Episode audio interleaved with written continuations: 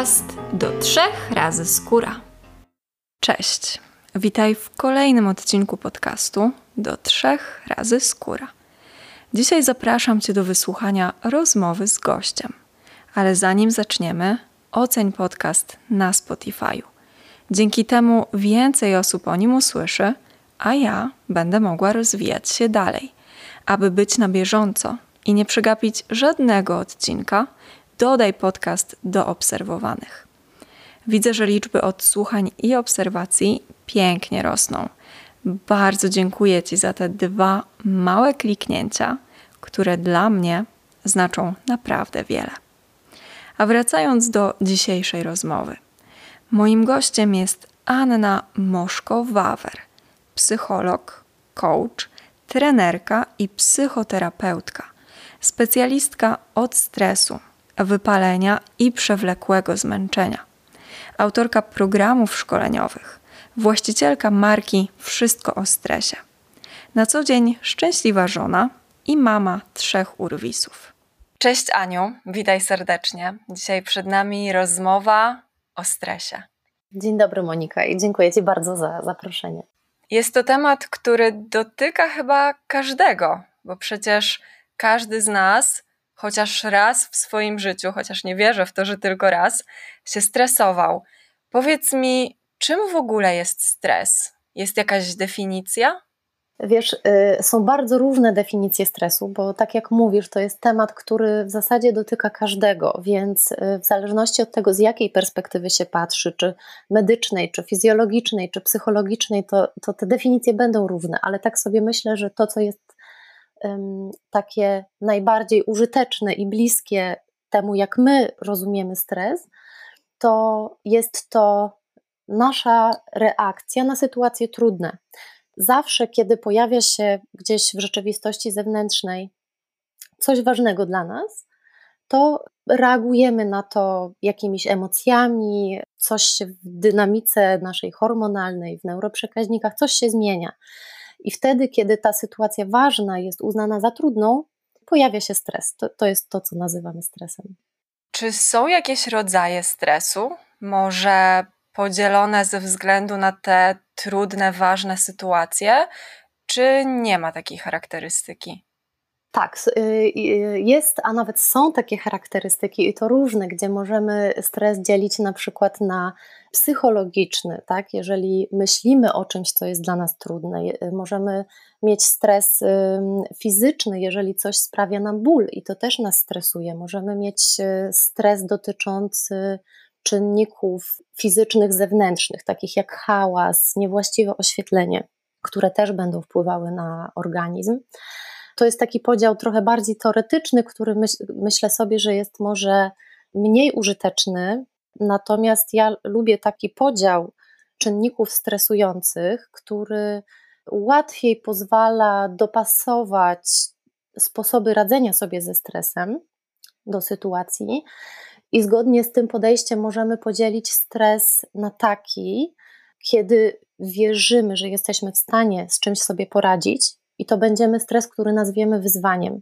Coś jest dla mnie trudne, ale wierzę, że jest szansa, abym sobie z tym poradziła, więc podejmuję wyzwanie. I jest też y, stres, co do którego nie wierzymy w to, że możemy sobie z nim poradzić, i wtedy pojawia się panika taka potężna chęć albo ucieczki, albo uniknięcia ochrony przed tym, co jest trudne, i wtedy nie mamy ochoty się z tym konfrontować. Y, no i te dwa rodzaje stresu będą też determinowały różne reakcje organizmu, różne sposoby myślenia o sobie i o świecie. Powiesz, jakie to są reakcje organizmu, jakie to są sposoby radzenia sobie właśnie z tym konkretnym rodzajem stresu? Jeżeli y, jakąś sytuację trudną odczuwamy jako wyzwanie, to możemy to poznać po tym, że pojawią się nam takie emocje, oprócz lęku, jak y, zaciekawienie, podekscytowanie, mobilizacja. I to są emocje, które będą nas pchały ku temu. Tak? Na przykład takim rodzajem wyzwania może być ślub, który jest stresujący, ale jednak nie wycofujemy się przez to, że jest stresujący, tylko jakby chcemy sobie poradzić, prawda? Natomiast jeżeli y, doświadczamy tego drugiego rodzaju stresu, który na dłuższą metę jest bardzo niszczący i dla naszego ciała, i dla naszej psychiki, to będziemy czuć takie emocje oprócz lęku. W zasadzie to będzie przede wszystkim lęk, ale w takiej skali bardzo silnej, jak przerażenie. Y, to będzie też poczucie bezsilności, bezradność, poczucie wstydu, y, niemocy. I to są emocje, które będą powodowały takie trzy możliwe reakcje.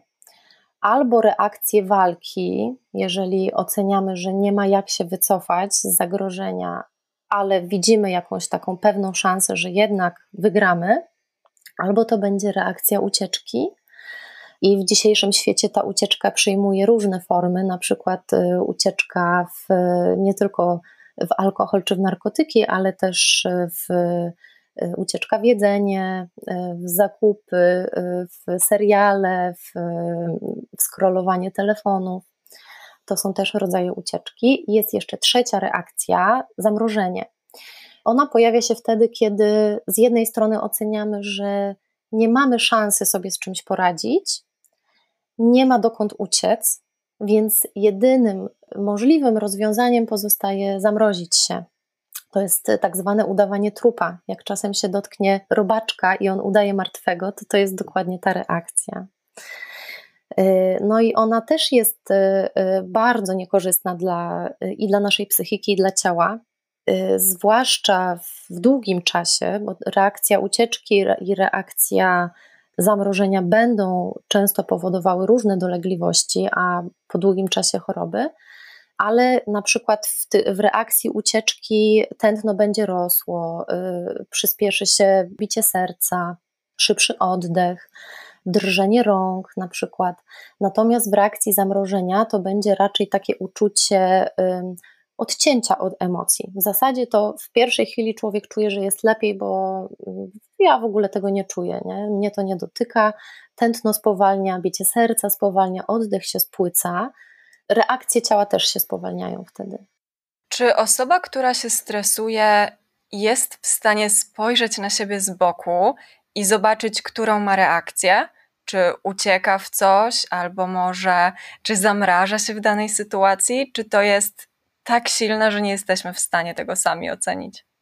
No właśnie to zależy trochę od treningu, czyli od tego, na ile ma się świadomość, że są takie reakcje, na ile człowiek jest przyzwyczajony do obserwowania siebie, więc w pewnym stopniu można się tego nauczyć, ale też to będzie zależało od siły stresu.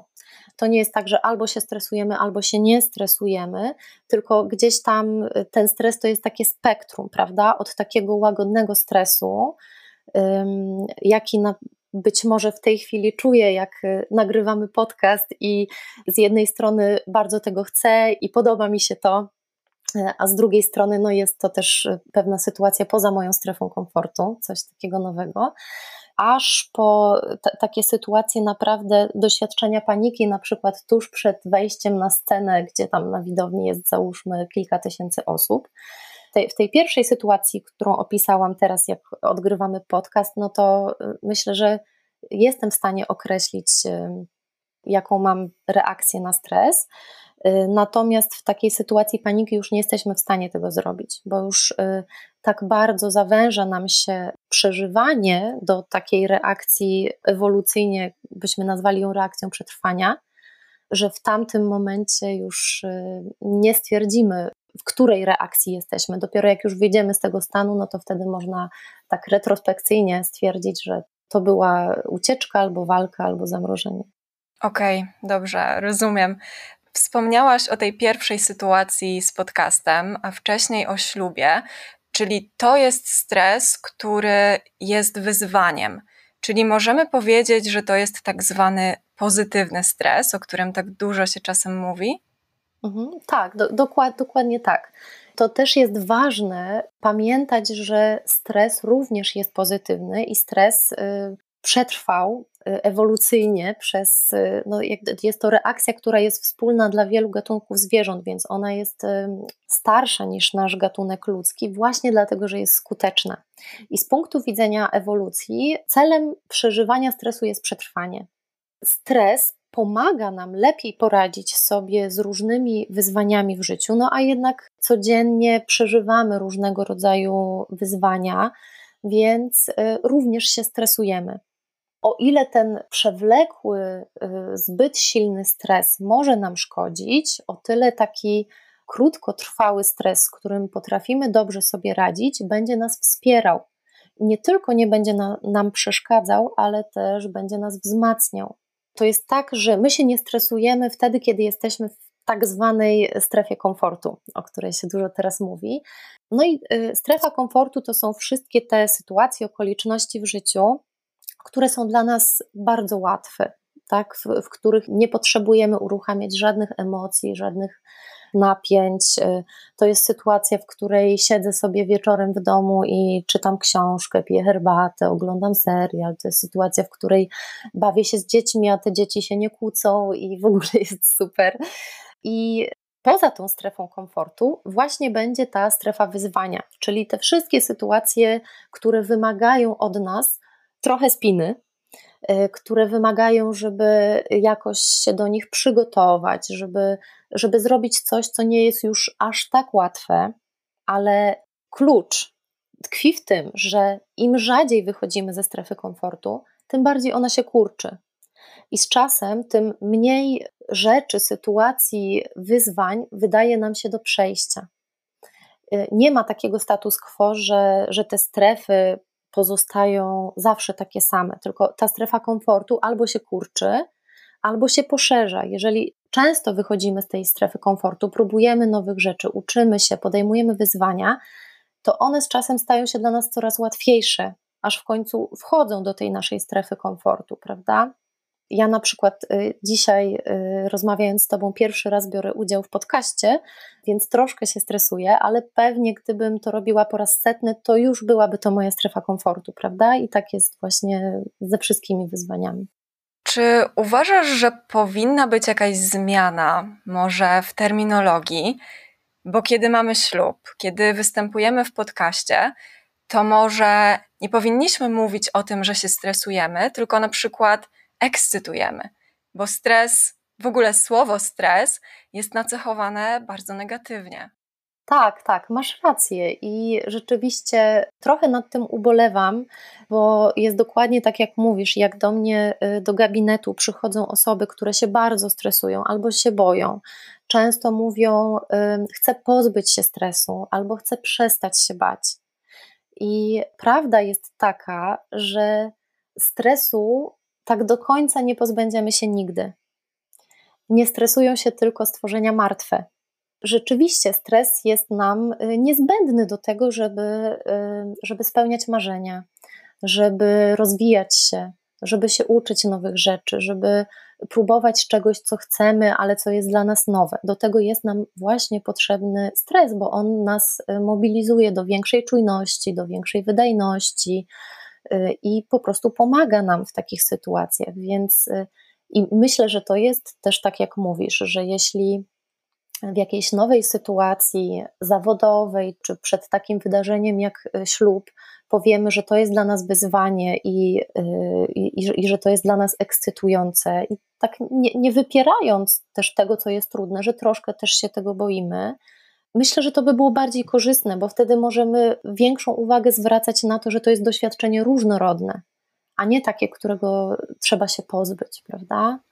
Czyli tak naprawdę, jeśli zadałabym Ci pytanie, co wywołuje stres, to odpowiedziałabyś mi, że to zależy i że to tak naprawdę może być każdy czynnik w naszym życiu.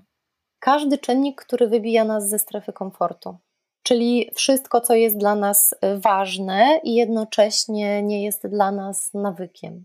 Też jeżeli porozmawiamy o tym stresie takim trudniejszym, bardziej zagrażającym, to też nie jest tak, że to stres nam szkodzi, tylko szkodzą nam niewłaściwe sposoby radzenia sobie z tym stresem. bo te niewłaściwe sposoby radzenia sobie ze stresem sprawiają, że my przez ten stres nie przechodzimy, tylko gdzieś go w sobie tłamsimy, odgrzewamy, rozbudzamy na nowo i on wtedy zamienia się w stres przewlekły. Więc to nie, nie chodzi o sam stres, który jest szkodliwy, tylko bardziej o sposoby radzenia sobie z nim. Dobrze, do tego jak sobie poradzić ze stresem też na pewno przejdziemy. Powiedz mi, jak w ogóle podchodzić do stresu, bo wspomniałaś, że stresują się tylko martwe istoty, więc co mamy zrobić? Zaakceptować to, że się stresujemy i że będziemy się stresować, że taka jest w ogóle natura, istota życia, że takie marzenie o tym, żeby w ogóle się nie stresować, nie jest do spełnienia i zazwyczaj prowadzi do tego, że szukamy w życiu takich y, okazji do tego, żeby nie przeżywać napięcia, i w efekcie zaczynamy uciekać od życia. I też dużo teraz się mówi o, tak, y, o tym, że jest plaga obecnie takich zaburzeń lękowo-depresyjnych. Y, zazwyczaj jest tak, że osoby, które cierpią na takie zaburzenia, najpierw y, przez wiele lat stosowały takie strategie przeżywania stresu, żeby się z nim nie konfrontować, tylko od niego uciekać. Porozmawiałyśmy sobie trochę o tym stresie pozytywnym, więc przejdźmy może do tego stresu patologicznego, jeśli mogę tak go nazwać. Jak poznać, że jestem obciążona stresem, że mam go jednak za dużo? Niestety, najczęściej w naszym społeczeństwie dostrzegamy, że jesteśmy obciążone tym y, zbyt silnym stresem, który nam szkodzi, y, w bardzo późnym już momencie, czyli kiedy zaczynamy doświadczać dolegliwości somatycznych. Długo utrzymywany, przewlekły stres zawsze będzie powodował jakieś zmiany w naszym organizmie. I czasem to są zmiany na tle psychologicznym, jak właśnie zaburzenia lękowe czy depresyjne, na przykład, a czasem to są y, zaburzenia na tle somatycznym lub psychosomatycznym. Psychosomatyczne to będą na przykład bóle głowy, y, których nie da się wyjaśnić w sposób fizjologiczny. Wszystkie badania medyczne y, wykazują, że, że nie ma zmian patologicznych, a głowa boli. I to jest, to jest psychosomatyczne. Natomiast przewlekły stres według WHO jest głównym wyzwalaczem takich chorób cywilizacyjnych, jak na przykład y, cukrzyca, zaburzenia krążenia, zaburzenia układu pokarmowe, jak na przykład choroba wrzodowa, różne choroby autoimmunologiczne, tak samo. I to są już schorzenia somatyczne, do których y, każdy z nas ma trochę inne predyspozycje, ale jednak zazwyczaj tym wyzwalaczem jest przewlekły stres i taki moment, kiedy organizm już, y, już nie jest w stanie tego stresu wytrzymać, wyczerpuje się. Więc najczęściej zauważamy, że właśnie przeżywamy tego rodzaju stres wtedy, kiedy już pojawia się jakieś schorzenie czy jakieś zaburzenie. Ale można to zobaczyć też wcześniej, y, zanim jeszcze pojawią się takie sygnały wyczerpania organizmu. I Najprościej możemy poznać, że jesteśmy w takim stresie wtedy, kiedy czujemy spięcie w ciele. Czyli na przykład czuję, że mam spięty kark, spięte plecy. To są takie częste obszary, w których te napięcia się gromadzą. Po drugie, czuję, że mam mniej energii, yy, szybko czuję się zmęczona, spada libido, tracę radość i poczucie satysfakcji z życia. Y, to też zazwyczaj pojawia się w czasie, kiedy już człowiek doświadcza przewlekłego stresu, ale jeszcze na przykład na nic nie choruje. Wtedy doświadcza się takiego stanu apatii, braku energii, takiego, że cały czas jestem zabiegana, nie mam czasu dla siebie. To wszystko są takie sygnały, że warto się zatrzymać, zanim będzie za późno. Domyślam się, że każdy z nas ma jakiś limit, tą górną granicę, ile jesteśmy w stanie znieść tego stresu, ale zastanawia mnie, czy jesteśmy w stanie dowiedzieć się o tym szybciej, zanim ten limit osiągniemy.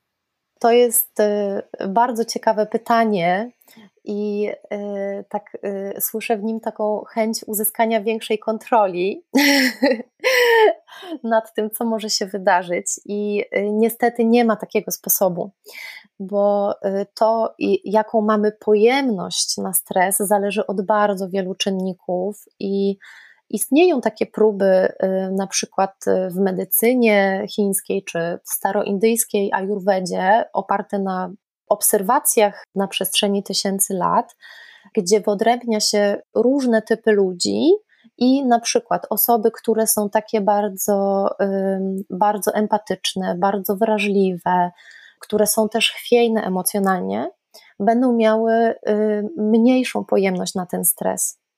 I na przykład osoby, które są y, bardzo zadaniowe, y, rywalizacyjne, bardzo pracowite, będą miały średnią pojemność na stres, natomiast osoby, które są, można powiedzieć, takim typem flegmatycznym, czyli takie y, spokojne, stabilne emocjonalnie, które rzadko się ekscytują, ale też trudniej wpadają w, w takie silne lęki, które są też y, bardzo wytrwałe, nie lubią zmian, więc dążą do takiej stabilności, na przykład zostają w tej samej pracy przez całe życie. Te osoby zazwyczaj będą miały większą pojemność na stres, ale też będą układały swoje życie tak, żeby tego stresu nie przeżywać dużo. W tym temacie bardzo polecam Twój artykuł na blogu Styl bycia w stresie. Tam jest wszystko ładnie opisane, do której grupy się zaliczamy i jak możemy sobie wtedy z tym stresem poradzić.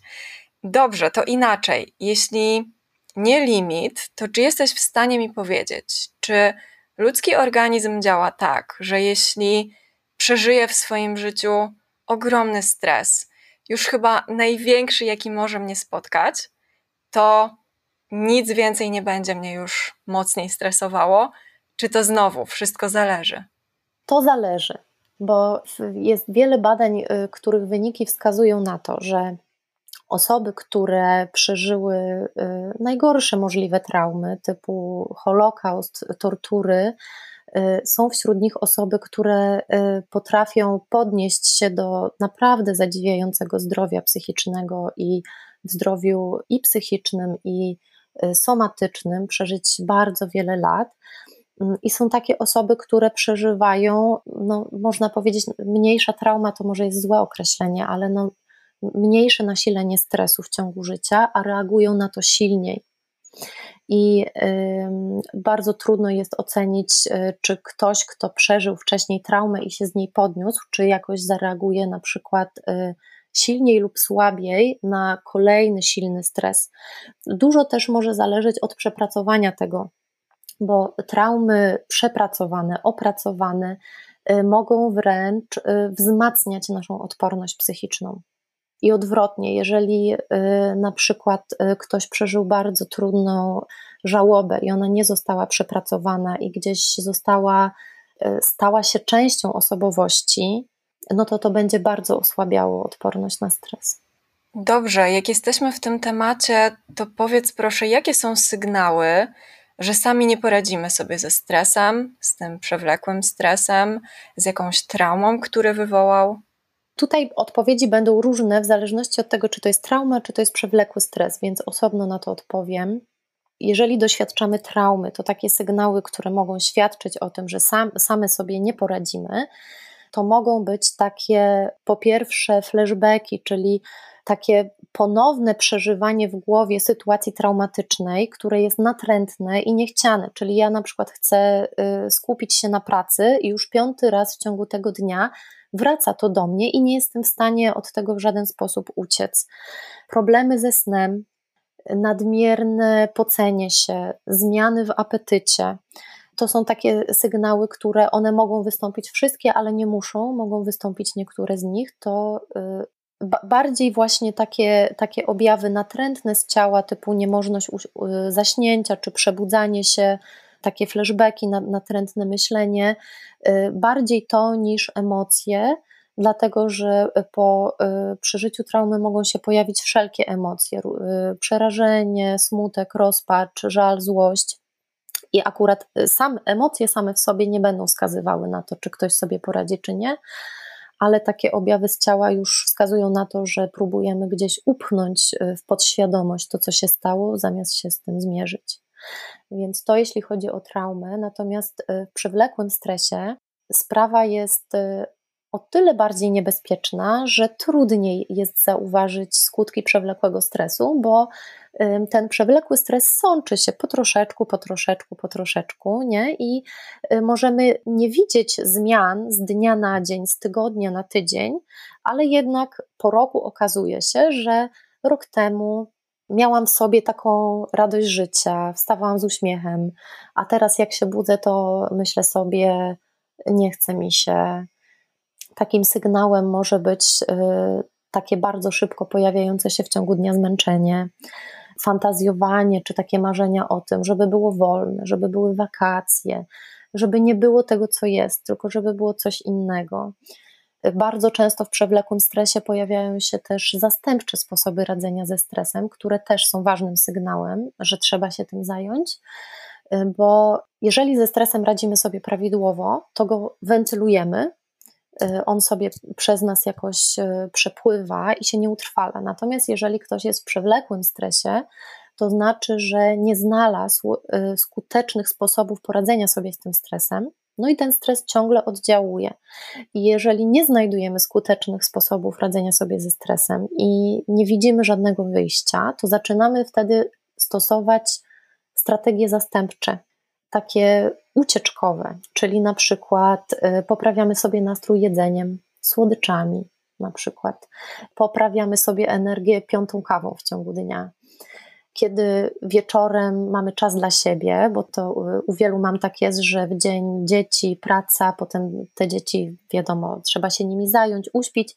Jak te dzieci są już uśpione, to pojawia się pierwszy taki moment w ciągu dnia, kiedy y, kobieta ma czas dla siebie i y, w takim przewlekłym stresie, zamiast pobyć sama ze sobą, czy sobie jakoś tak odpocząć przy, przy herbacie, tak, tak na spokojnie, gdzie można dopuścić swoje emocje i myśli do świadomości, za każdym razem odpala sobie film czy serial, albo za każdym razem na przykład dzwoni do kogoś.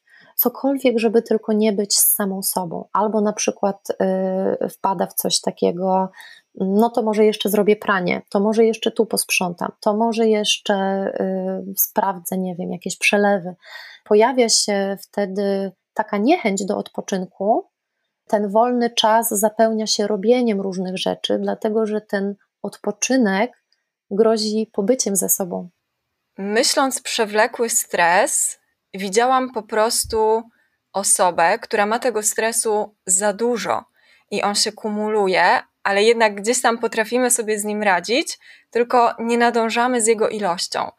A z tego, co mówisz, to po prostu jesteśmy zamknięci. Ten koreczek jest zamknięty i dlatego ten stres nie odpływa. Okej, okay, dobrze, że to powiedziałaś.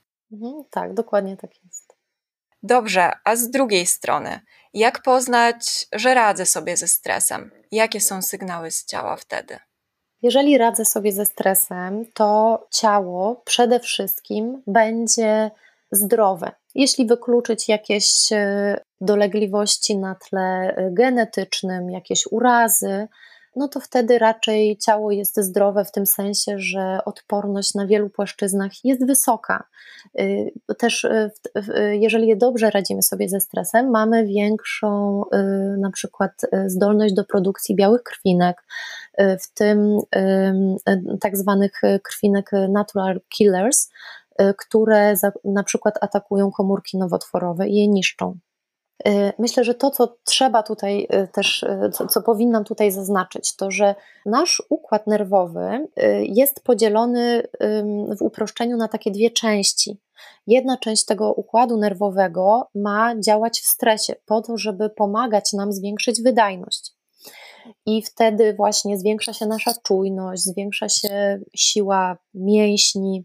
Natomiast, aby w stresie ciało mogło działać wydajnie, to w tym trybie działania układu nerwowego zmniejsza się zdolność do trawienia, do przyswajania y, pożywienia, y, zmniejsza się zdolność regeneracji komórek, y, zmniejsza się zdolność do prokreacji, bo ciało jest nastawione na przetrwanie, a nie na długofalową regenerację, bo ewolucyjnie stres to jest zagrożenie życia i wtedy takie rzeczy jak trawienie czy prokreacja nie mają znaczenia, prawda? I żebyśmy mogły prawidłowo trawić, y, prawidłowo odżywiać komórki, prawidłowo regenerować te komórki, prawidłowo, żeby ciało mogło oczyszczać się z komórek, które na przykład są w jakiś sposób y, które mają w sobie jakiś błąd i należałoby je usunąć, no to te wszystkie procesy dzieją się prawidłowo w ciele, które jest w trybie regeneracji, czyli które działa w tym drugim trybie układu nerwowego, tak? Ten stresowy to jest współczulny, ten regeneracyjny to jest przywspółczulny i te dwa układy nie są w stanie funkcjonować jednocześnie. Działa albo jeden, albo drugi, czyli jak my jesteśmy w przewlekłym stresie, to wtedy nie regenerujemy się prawidłowo, co ciało zniesie przez jakiś czas, ale no nie jest w stanie tego znieść w sposób ciągły, tak? Dlatego właśnie tak, tak wiele jest y, różnego rodzaju chorób cywilizacyjnych, które nie dzieją się tak nagle, prawda, jak urazy, tylko jakby jak ktoś już zachoruje, no to wiadomo, że y, ten proces toczył się w ciele już od lat, prawda? Więc to jeśli chodzi o ciało. Natomiast y, z takich innych sygnałów, które nam mówią, że dobrze radzimy sobie ze stresem, to jest to, że mamy swobodny dostęp do różnego rodzaju emocji. Czyli łatwo jest nam poczuć y, i smutek, y, i strach, i złość, i też radość, i czułość, i spokój. Po prostu te emocje nie muszą być blokowane. Nie? Bo tak jak wcześniej powiedziałaś o tym korku, to jest tak, że jak radzimy sobie ze stresem, to ten korek jest odetkany i wszystko, co się pojawia, po prostu przepływa, i wtedy nie mamy takiego lęku, że ja jestem tymi emocjami i nie, nie mogę ich do siebie dopuścić, tylko po prostu doświadczam teraz takiej emocji, ona sobie przyjdzie i ona sobie zaraz pójdzie. Bo z każdą emocją jest tak, że jak ona się pojawia, to jej intensywność się nasila, aż osiąga szczyt i jak y, emocja osiągnie ten szczyt, to ona zawsze później opada. Więc jak walczymy z emocjami, to one dłużej osiągają ten szczyt, dłużej w nas są, aż właśnie czasem się w nas blokują, nie? bo zatykamy je tym korkiem. A jeżeli pozwolimy im swobodnie przepłynąć, to one po prostu przeminą i wtedy już nie zabierają nam energii. Więc osoba, która dobrze radzi sobie ze stresem, ma też wysoki poziom energii. Jak powiedziałaś o emocjach, to przyszło mi do głowy pytanie na temat kontaktów społecznych albo relacji międzyludzkich. Czy są jakieś sygnały w tym obszarze, że radzimy sobie ze stresem albo nie radzimy sobie ze stresem, patrząc na nasze relacje? Tutaj y, myślę sobie, że to nie jest tak, że jak dobrze radzimy sobie ze stresem, to mamy dobre relacje, tak też jest, ale to działa również w drugą stronę. Czyli to, jak my potrafimy odnaleźć się w relacjach z innymi ludźmi, będzie wpływało na to, ile będziemy mieć stresu w życiu. Jeżeli to jest dla mnie y, super ważne, czy ktoś mnie skrytykuje, czy nie, to będę się bała bardzo wielu interakcji międzyludzkich, nie? I będę też wyczulona na to, jak, y, jak partner powie y, na przykład, nie wiem, nie chce mi się dzisiaj seksu, jestem zmęczony, czy ja chcę porozmawiać, jutro o tym porozmawiamy, no to osoba, która bardzo boi się odrzucenia, odniesie to do siebie. No, pewnie nie chce się do mnie zbliżyć, bo już mnie nie kocha, bo ja już jestem nieatrakcyjna, prawda? Zawsze znajdzie się jakiś powód, który odnosi się do mnie. Y, natomiast osoba, która toleruje odrzucenie, bo ja nie mówię, że to, to jest coś, co pokochamy, ale bardziej chodzi o to, żeby to tolerować, że ktoś może mnie odrzucić, że ktoś może mnie skrytykować i że tak jest, i że zawsze tak będzie, i że to niekoniecznie jest o mnie, tylko też o tej osobie, to przejdę nad tym do porządku dziennego. Nie dzisiaj, okej, okay, no to kiedy indziej. Tak, wszystko zamyka się w tym, jak radzimy sobie z tym stresem i w której grupie jesteśmy tego bycia w stresie, o którym rozmawiałyśmy wcześniej. A powiedz mi, czy w naszym świecie, świecie zachodnim, szybkiego tempa życia, tego, że wiele się w naszych codziennościach dzieje, czy możemy stać się taką osobą zen, spokojną, wyciszoną, która czuje, że ten stres jest, ale potrafi go bardzo dobrze usunąć ze swojego życia. Mm, myślę sobie, że to jest w ogóle y, przyszłość świata zachodniego y, i przyszłość osób, które na to stać. Dlatego, że tego rodzaju bycie, bycie zen wymaga y, często odpowiedniej świadomości, odpowiedniego przygotowania, czasem długofalowej terapii albo jakichś bardzo dobrych warsztatów, które też kosztują bycie zen wymaga też środków finansowych, żeby pozwolić sobie na to, żeby w spokoju patrzeć przez okno przez godzinę i pić herbatę, a nie gonić w tym czasie, prawda? Więc y, no, niestety, niestety trochę to też y, od tego zależy. I to, co ja obserwuję, to, że właśnie w świecie osób, które, które na to stać, i które mają świadomość tego, jak y, bardzo ważna jest higiena psychiczna, że już taki trend się tworzy, że w pewnym stopniu trzeba być zen, żeby być zdrowym. Ale rzeczywiście to jest jeszcze długa droga, być może kilkupokoleniowa, natomiast ona jest konieczna, no bo jak się widzi takie trendy, jak z każdą dziesiątką lat, y, jak bardzo wiele osób choruje na zaburzenia somatyczne czy psychiczne, tak zwane choroby cywilizacyjne, no to, to się też robi y, ogromny koszt dla opieki medycznej, dla opieki społecznej.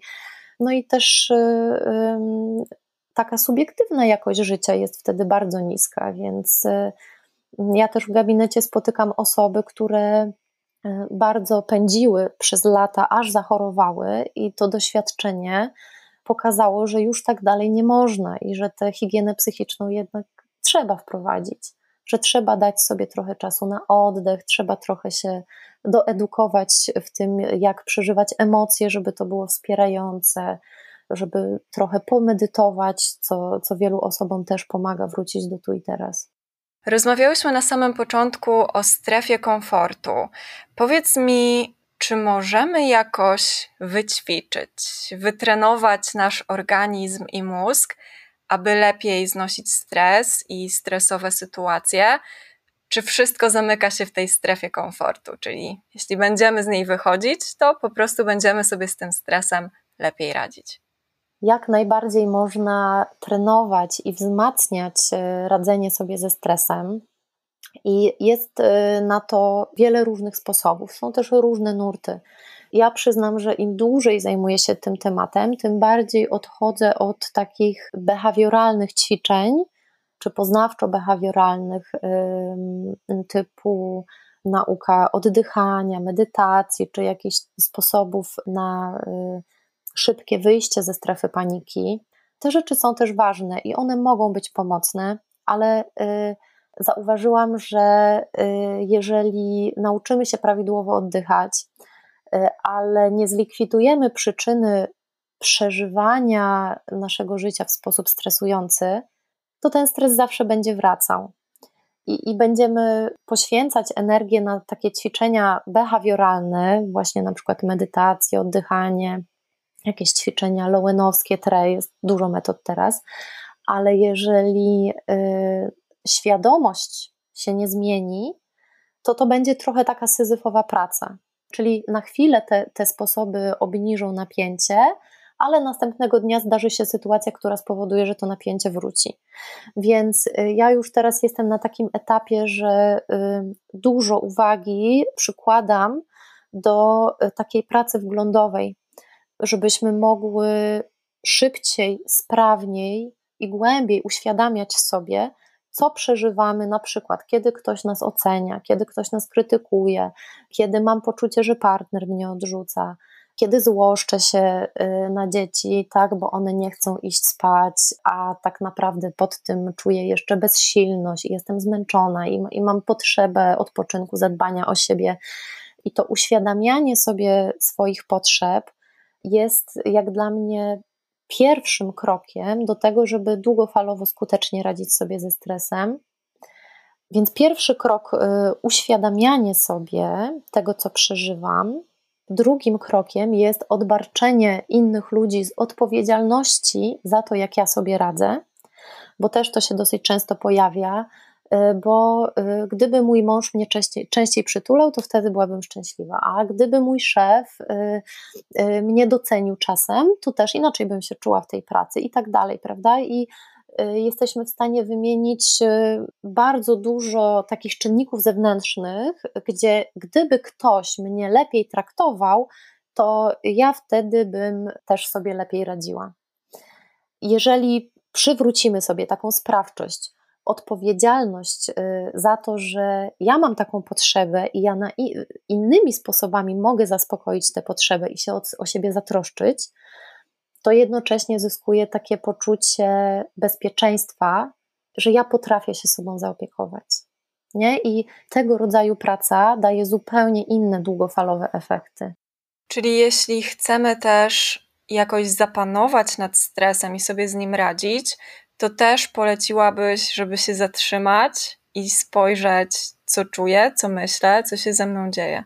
Tak, zdecydowanie. Dobrze. Oddech, medytacja. Czy znasz jakieś niekonwencjonalne metody radzenia sobie ze stresem? Nie wiem, co masz na myśli, mówiąc niekonwencjonalne, więc powiem może o tych, o których jeszcze nie mówiłam, bo jest bardzo wiele y, metod y, z różnych nurtów. Tak, na przykład trening autogenny Schulza czy progresywny Jakobsona to są metody już udowodnione, ich skuteczność jest już udowodniona naukowo i nieraz stosowana na przykład u osób cierpiących na depresję z dobrą skutecznością.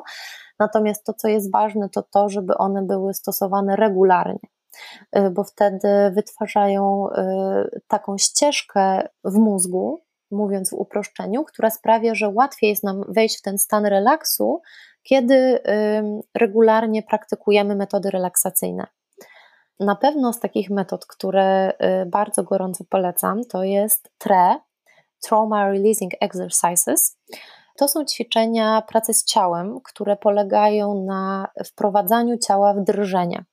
Czyli pewnymi ćwiczeniami fizycznymi jesteśmy w stanie wprowadzić ciało w drżenie, zakładając, że kiedy człowiek wchodzi w stan zamrożenia, to ten stres gdzieś zastyga w ciele i twórca tej metody zauważył, że zwierzęta, kiedy zastygają, jak na przykład sarna czy antylopa, y, zastyga, kiedy jest w pobliżu lew, ale jak już jest w stanie uciec, to bardzo szybko ucieka i jak już jest bezpieczna, cała zaczyna drżeć, całe ciało drży.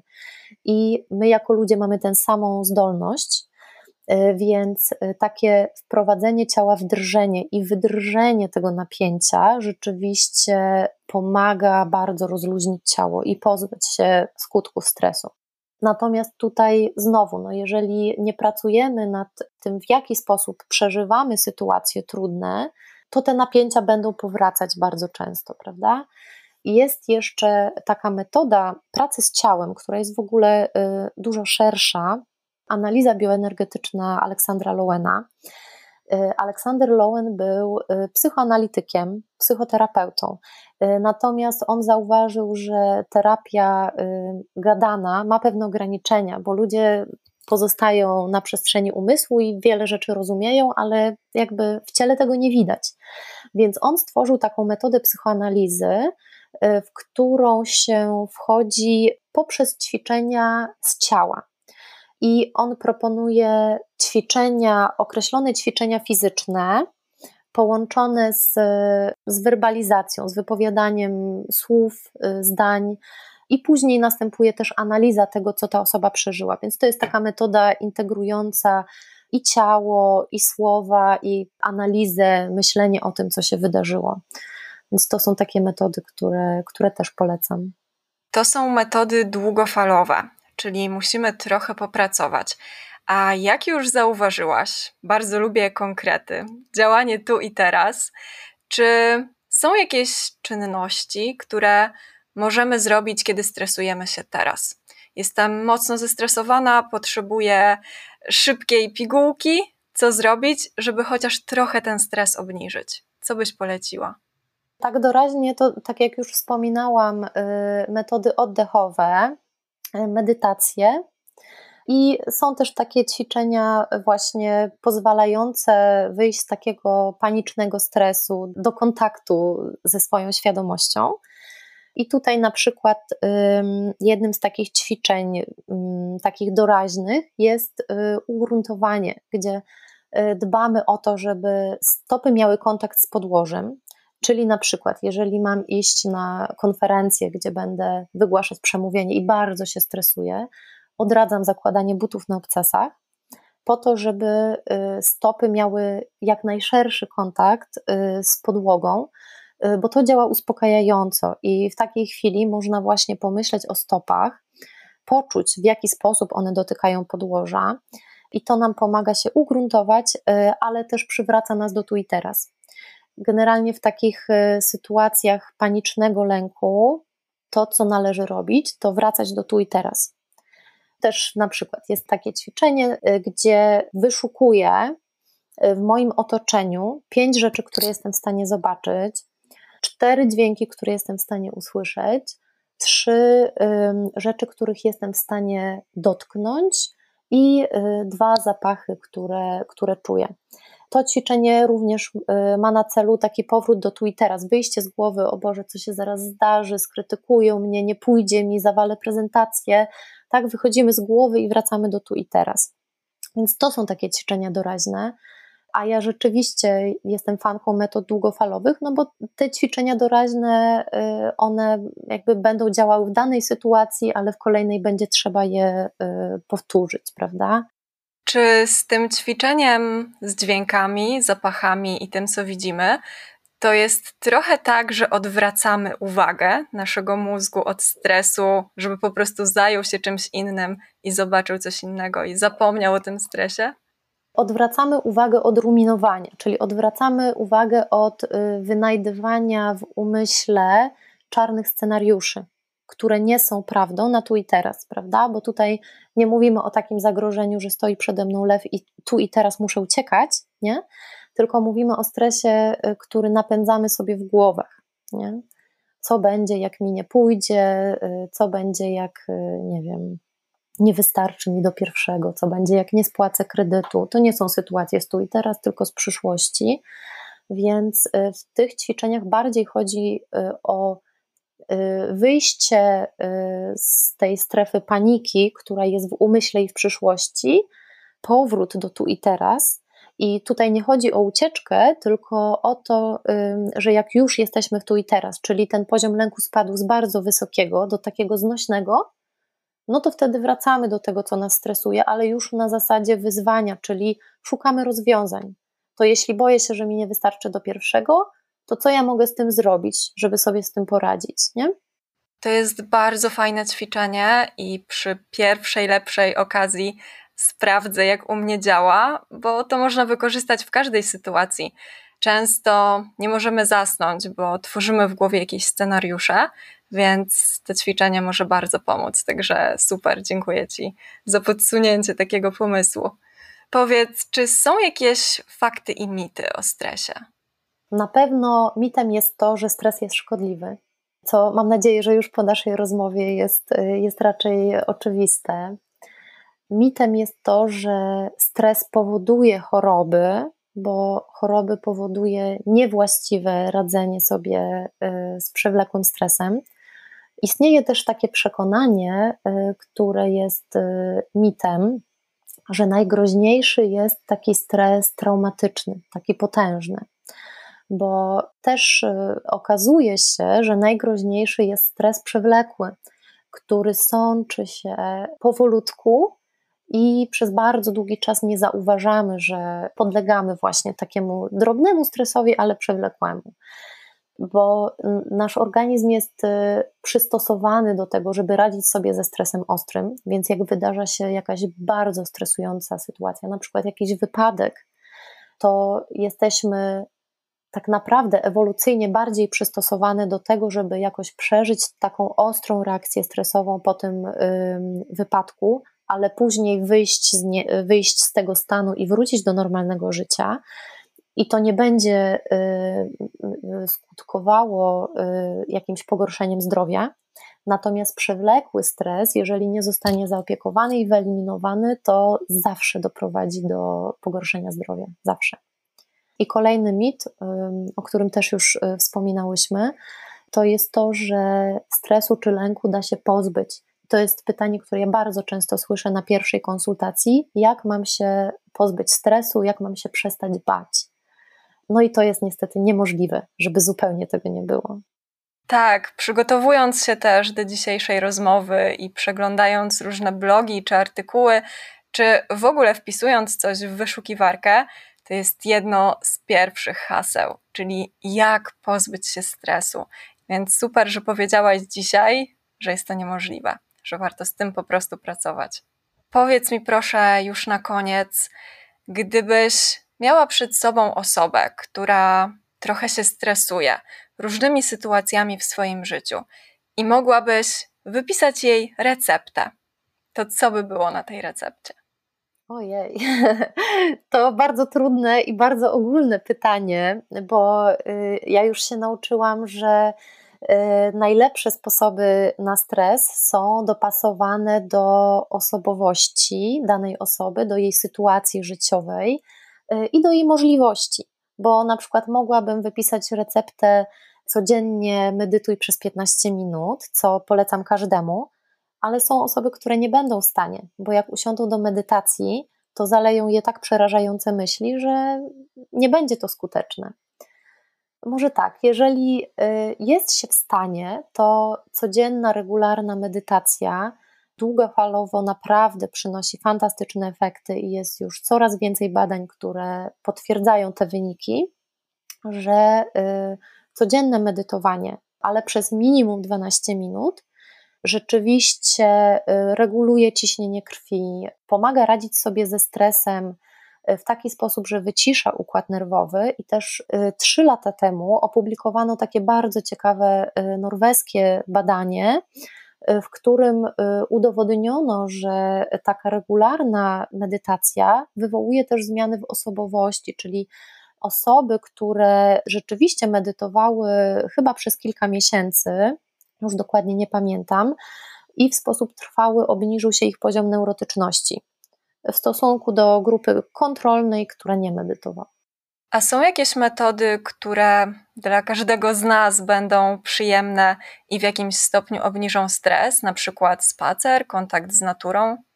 Nie powiedziałabym, że dla każdego to będzie przyjemne. Na pewno kontakt z naturą y, reguluje układ nerwowy i też no, natura jest naszym domem tak ewolucyjnie, dlatego y, układ nerwowy czuje się bezpieczniej w naturze i to rzeczywiście też obniża się ciśnienie krwi, reguluje się bicie serca. Także zdecydowanie spacer, a jeszcze bardziej w naturze. Y, natomiast nie powiedziałabym, że dla każdego to będzie przyjemne, nie? bo są osoby, które są tak zabiegane i tak uciekają w robienie, że jak będą miały same ze sobą wyjść na spacer, to przez większość tego spaceru będą stresowały się w poczuciu winy, że teraz nie piorą, teraz nie robią projektu, że nie odbierają wcześniej dzieci z przedszkola, ale same dla siebie idą na spacer. Więc są osoby, które przeżyją to jako stresujące. Tak, rzeczywiście jest bardzo dużo rzeczy, które są indywidualne. Mimo to dziękuję Ci za dzisiejszą rozmowę, że starałaś się powiedzieć, nie znając swoich słuchaczy, czyli powiedzmy pacjentów, co się dzieje w ich życiu i jak się stresują. Udało Ci się podać ćwiczenia, różne rady i przede wszystkim wyjaśnić, czym w ogóle jest stres i że nie możemy liczyć na to, że uda się go z naszego życia usunąć, ale super, że możemy nad tym pracować. Jeszcze raz dziękuję Ci za tą rozmowę o stresie. Moim gościem była Ania Moszko-Wawer z bloga Wszystko o stresie. Dziękuję Ci bardzo, Moniko, i też y, dziękuję Ci y, za, y, za Twój ciepły, spokojny głos, który sprawiał, że ta rozmowa była dla mnie bardzo przyjemna i za ciekawe pytania. Jak oceniasz swój poziom stresu po tej rozmowie? Już go nie ma. Więc e, to jest właśnie charakterystyczne dla wyzwania. Na początku jest, bo to jest coś nowego, nie wiadomo jak będzie, nie wiadomo czego się spodziewać, ale jak już e, zazwyczaj tak jest, przekonamy się, że jakoś sobie z tym radzimy, to wtedy ten stres opada i strefa komfortu się poszerza. Super. Bardzo się cieszę, że poszerzyłaś ze mną, z podcastem i ze słuchaczkami swoją strefę komfortu. Jeszcze raz dziękuję. Dziękuję bardzo.